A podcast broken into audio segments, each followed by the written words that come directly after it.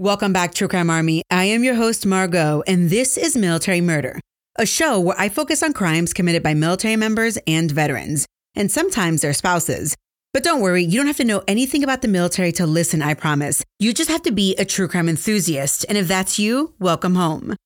When today's story first broke a few months ago, I couldn't stop searching to see if the perpetrator had been caught. Listeners wanted me to share Breanne Pennington's case, and I did. I shared it on TikTok and on Instagram.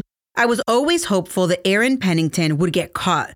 But as of this recording in mid January 2024, Breanne's husband is still on the run. So please be careful.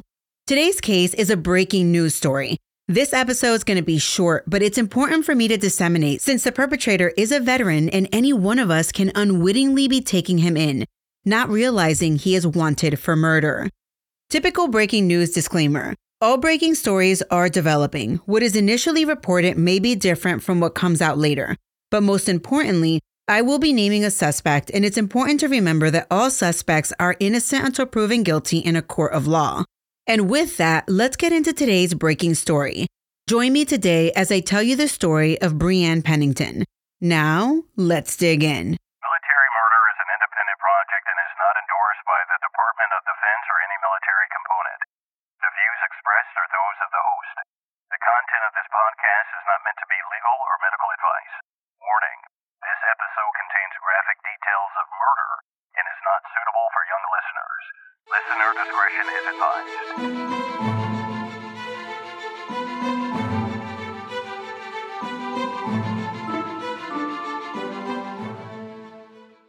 state police dive team will search Lake Wampanoag and Gardner today for any sign of a murder suspect. Aaron Pennington has been on the run since Sunday morning after his wife Breanne was found dead in their home. The lake is near Camp Collier, where police found Pennington's car earlier this week. But investigators say there is no specific information suggesting the 33 year old is in the water. Pennington is believed to be armed and dangerous, so if you see him, call 911. Breanne Hull was born on October 27, 1992, in Tacoma, Washington, to parents Robert and Elizabeth Hull. She grew up in Riverside, California, and she loved riding horses. Breanne's aunt remembers that Breanne had this long blonde hair as a child, and she was so fast when she rode her horse that as she passed on by, all her aunt could think was, There goes Breezy. Breezy, that's how Breanne got her nickname, and it seemed to follow her through to adulthood. Well, it's unclear to me how Breanne met Aaron Pennington, because some reports say that they met in Arizona, while others say that they met in California. But Breanne's aunt told the media that Breanne met Aaron in a church singles group. Breanne was a member of the Church of Jesus Christ of Latter day Saints, LDS for short. When Breanne and Aaron met, they seemed like a perfect couple. The picture of Barbie and Ken, literally. Aaron, six foot, two inches tall, 175 pounds, blonde, blue eyes, lean. And Breanne, this flowy, beautiful blonde hair, big eyes, and a beautiful smile. From the outside looking in, they looked perfect. They looked like they equally relied on each other for support. But when Aaron met Breanne, she became his entire world. He love bombed her like no other, showered her with love, and the love bombing came quick. Probably so quick that Breanne felt this was the man for her. If you visit Aaron's Facebook page, you'll find loads of messages about his wife. I mean, it's rare to find a message about anything else that doesn't mention Breezy. He could be writing about his father, and all of a sudden he mentions his lovely wife. And as you scroll through the Facebook account, everything appears normal, I guess. But it turns out it was anything but. You see, Aaron and Breezy went on to have four beautiful children two girls and two boys, all with the most beautiful golden locks. Aaron had been in the Air Force and served for several years, his wife and kids following him from location to location. But then, in early 2022, Aaron separated from the Air Force. He and his family moved to Gardner, Massachusetts, where they purchased a beautiful colonial style home in June of 2022. According to Aaron's LinkedIn account, he was a senior supervisor for manufacturing and ops for Raytheon. It does appear that he stopped working there in March of 2023 but we still don't know if he was let go or if he left on his own. You all know that LinkedIn is like an open resume for the world to see. Well, in his profile, Aaron wrote that he found his passion in the Air Force. He stated that he served for six years as an aircraft mechanic. He holds a Bachelor's of Science in Aeronautics and is pursuing an MBA in aviation with a concentration in marketing. So, what happened and why am I talking about this lovely couple now? Well, in 2023, it appeared that Breezy wanted to take her four kids, ages 2, 5, 7, and 9, and she wanted to relocate to Texas without Aaron. You see, Aaron had struggled for many years with mental health issues, although reporting doesn't specifically state what mental health issues he had, but reporting does indicate that Aaron had threatened suicide in the past. I will speak a little bit later about the threat of suicide as a manipulation tactic, so put a tack in this. But for now, all we know is that there was some trouble in the marriage. It's unclear what type of abuse Breezy and her children may have been experiencing, but Breezy wanted to get away. Sadly, she never got the opportunity. On Sunday, October 22, 2023, at 9:15 a.m., Breezy's neighbor KM dialed 911. She told the dispatcher that Breezy's four kids just randomly showed up at her house that morning saying that they couldn't find their father and that their mom was locked in her room crying. Police arrived on the scene on Cherry Street, presumably to conduct a welfare check, right? What's going on with these four kids? Where's mom and dad? When they walked into the Pennington family home, they didn't find Aaron. But what they did find was Breanne laying in her bed, dead. She had been shot in the face. When paramedics arrived within 10 minutes of police, they declared Breezy dead on the scene. Breezy would have turned 31 years old that Friday.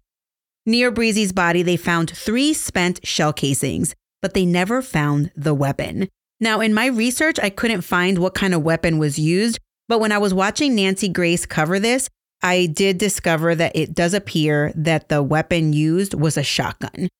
Authorities learned that Breezy did own a gun, but that gun was not found at the family home. Police immediately start searching for Aaron Pennington, and they learn through surveillance video that that morning, just 25 minutes before KM called the police, Aaron left the family home and got into his 2013 BMW 320 and drove off alone. The surveillance video also showed that shortly after Aaron left the home, the children exited the family home and went to the neighbor's house. Aaron's picture and information about the vehicle, of course, they were plastered all over the media, especially in Massachusetts. In addition to releasing Aaron's currently registered plate, which was Massachusetts veteran plate, the police also indicated that he could have switched it out for a Texas or a California plate. The following day, a bow hunter found Aaron's BMW three miles from the Pennington home. It was about 15 feet down a wooded trail off Kenton Street near Camp Collier and Gardner. A few days after Breezy's death, authorities issued an arrest warrant for Aaron Pennington, and it revealed a chilling detail that wasn't previously known. It appears that authorities were able to access Aaron's phone content. Now, it's unclear if they had the phone or if they just remotely accessed it, but on that telephone, they found a note that Aaron wrote. The note was on his phone and it was drafted the night before Breanne's death and it read, quote, Don't say anything, be quiet. If she wakes up, just say you're getting nasal spray. Get on the side of the bed, very close proximity to head. Put hole in head. End quote. This is very chilling. In addition to making it formal by issuing the arrest warrant, authorities searched the wooded area where Aaron's car was found. The idea was that maybe Aaron was hiding out in the woods near Camp Collier. But day in and day out, there was no sign of Aaron.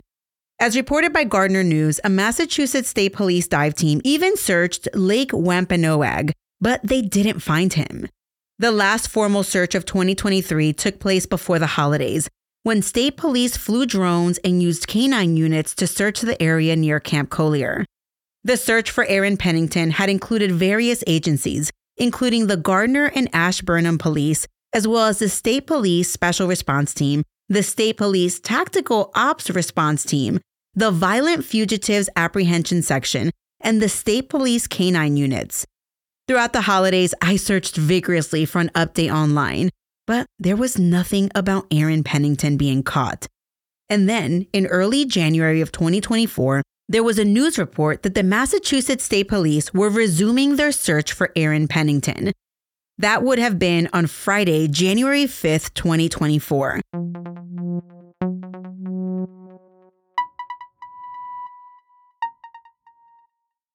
Hi, everyone. For anyone who follows me on Instagram, I recently posted a picture of me with my kiddos at Disney in front of the Disney castle. But I posted it because my shoulders were looking on fire, defined, toned, and overall just pleasant to look at. So many of you asked me in my DMs for my secret. And of course, my secret is 4 a.m. workouts. But I get the umph to wake up at 4 a.m. and work out from my pre workout drink called Energy Explosion. My pre workout powder was created by world renowned fitness guru Natalia Melofit. I have been following Natalia for many years now. And in fact, after my second C section, I hired her as my fitness trainer. And she also helped me postpartum with my third C section as well. So when she came out with a pre workout supplement that didn't cause any of the jitters and the crashing, I knew I needed to try it. Energy Explosion helps with energy, and it keeps me going all through the morning hours. Because I take it first thing in the morning, which is when I choose to work out, I no longer require that morning cup of joe. This pre workout has nootropic ingredients which significantly help me personally with mental clarity and focus. Which, listen, when you're juggling what feels like hundreds of tasks a day, it truly does help. And guess what? My listeners are getting 15% off your order. What? Yes, please. If you're ready to get the pump without the jitters, visit mbodysup.com and enter my code Mama Margot at checkout for 15% off your order. That's M as in Mike, body, sup as in Sierra, uniform papa papa dot com.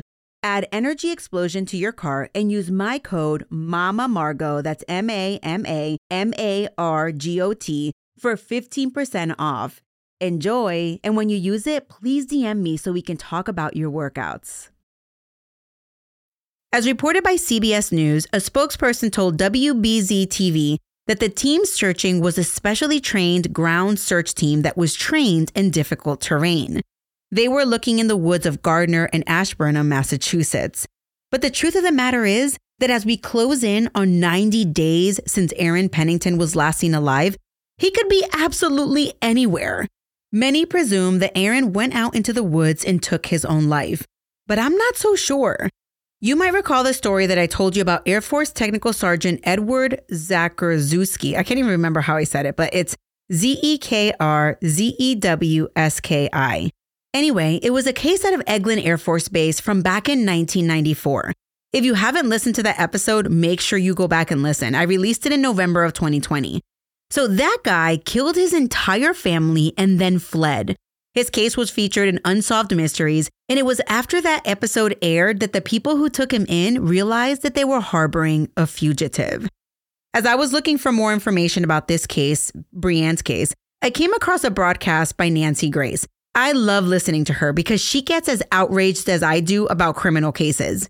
Well, Nancy Grace covered Breanne's story a few months ago, and on that episode, she brought a few of her domestic violence SMEs, subject matter experts. Well, one of her SMEs, it was a woman by the name of Rachel Louise Snyder. She mentioned that we need to be aware that in domestic violence cases, one of the most dangerous times for victims is when they are trying to exit the situation. Now, we know from Breanne's loved ones that Breanne was trying to leave and she was trying to take her kids to Texas. We don't know if she told Aaron, if he discovered it. We don't know that right now. But in this reporting by Nancy Grace, Rachel Louise Snyder said something that literally shocked me to my core. First, I want to point out that domestic violence does not need to include actual violence. It just has to include a form of control or manipulation. So it can be emotional abuse, psychological abuse, that type of stuff. But what Rachel Snyder said is that experts in the DV awareness world who study domestic violence cases they have a list of 20 high risk indicators to be on the lookout for in domestic violence homicide cases. And one of those indicators is when an abuser threatens suicide. What in the world? She could have knocked me over with a feather when she said that. Now, this is not to be confused with other mental health issues. I'm talking about abusers who use psychology to try to manipulate others. Kelsey McKay, a victim's right attorney, she chimed in during this Nancy Grace broadcast to say that while looking at these 20 indicators, they can tend to see patterns of escalation in every case that leads to a DV homicide. And when a person threatens suicide, it's an indicator that the person slash abuser is losing control. So, what they do is they threaten suicide to try to regain control of the situation using pity and poor me type behaviors. But if it doesn't work, that indicator could be followed by a homicide. So, this is a risk factor. If an offender threatens suicide, saying, if you leave, I'm going to kill myself, then they are escalating towards a potential DV homicide. Some other experts speaking specifically about Breanne's case, they thought that Aaron Pennington was a monster hiding in plain sight. He was all sad that his wife was leaving him and taking the kids, yet he allegedly shot his wife and walked out on the kids, potentially allowing the kids to find their mother shot in the face. So he was like two different people. Here he was threatening suicide. He wanted pity. He seemed harmless. He was charming but he wasn't. And in these situations, the minute that these people's fear of abandonment is triggered, well, they think to themselves, it's okay, I'll just kill her. One of the things that struck me during this Nancy Grace broadcast was when one of the experts said that it's horrific to think of women being executed, right? When I tell you that a woman was executed, you're probably horrified. And when you hear that a woman is executed, you might even wonder, well, what part of the world does that happen in where women are killed on the daily. But it's jarring to learn that women are executed on the daily in America at the hands of their domestic partners. And the sad truth is that victims of DV, which can be men or women, but I'm just focusing on women here because they do make up the majority, they are often killed in their homes or in their cars, two places where people typically feel safe or where they should feel safe. Well, everyone is believing that Aaron Pennington is dead somewhere in the woods, either from a self inflicted wound or maybe from hyperthermia. I believe that this man could be hiding out, blending in, and using his veteran friends to hide out under the guise that he needed a place to stay. Hey, if he was conniving enough to do what he did and calmly walk out of his house, ditching his car, I really can't put it past him. Until he is found, Breanne's kids cannot feel safe. If you know or have any leads on Aaron Pennington's whereabouts, please contact the Gardner Police Department at 978 632 5600. Or you can reach the Massachusetts State Police at 508 829 8326. If you happen to see Aaron, you are asked not to approach him as he is considered armed and dangerous. If you're wondering about the Pennington kids, Breanne's aunt Brenda Hull, she posted a message on Facebook that read, quote, My brother Jeff and his wife will be raising these four children. They will need counseling services and much more to heal from this traumatic event. As a family, we will come together to support these children and give them the tools they need to overcome the events they witnessed.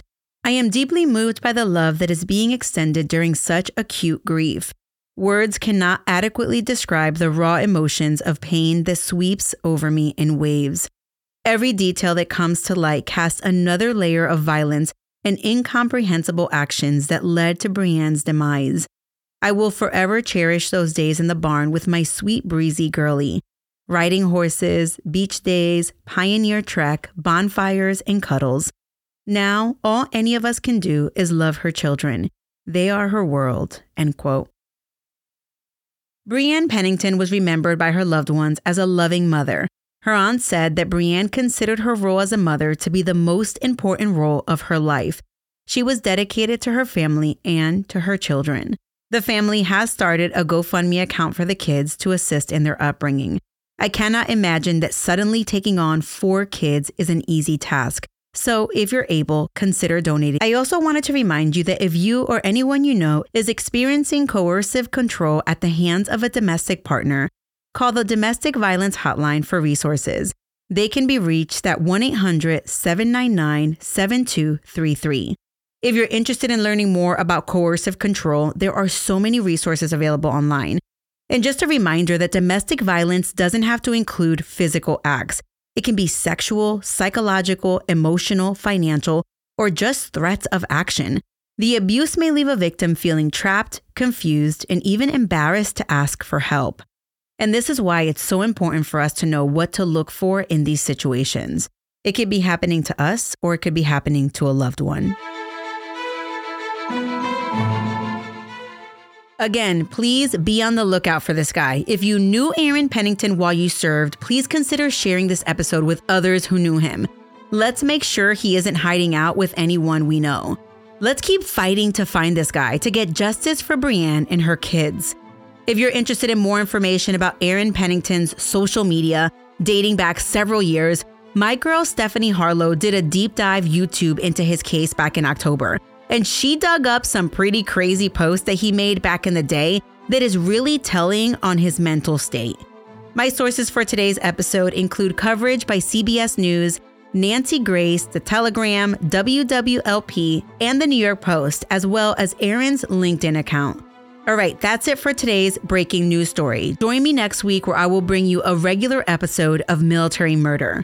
Military Murder is a Mama Margot production. This segment was made possible by all of my listeners. The theme music was created by Ty Ops.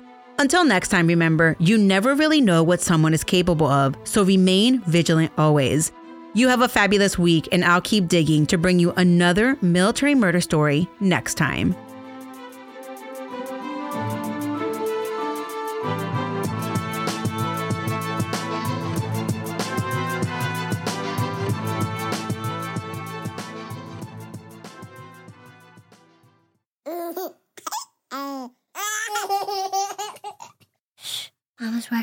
Podcast.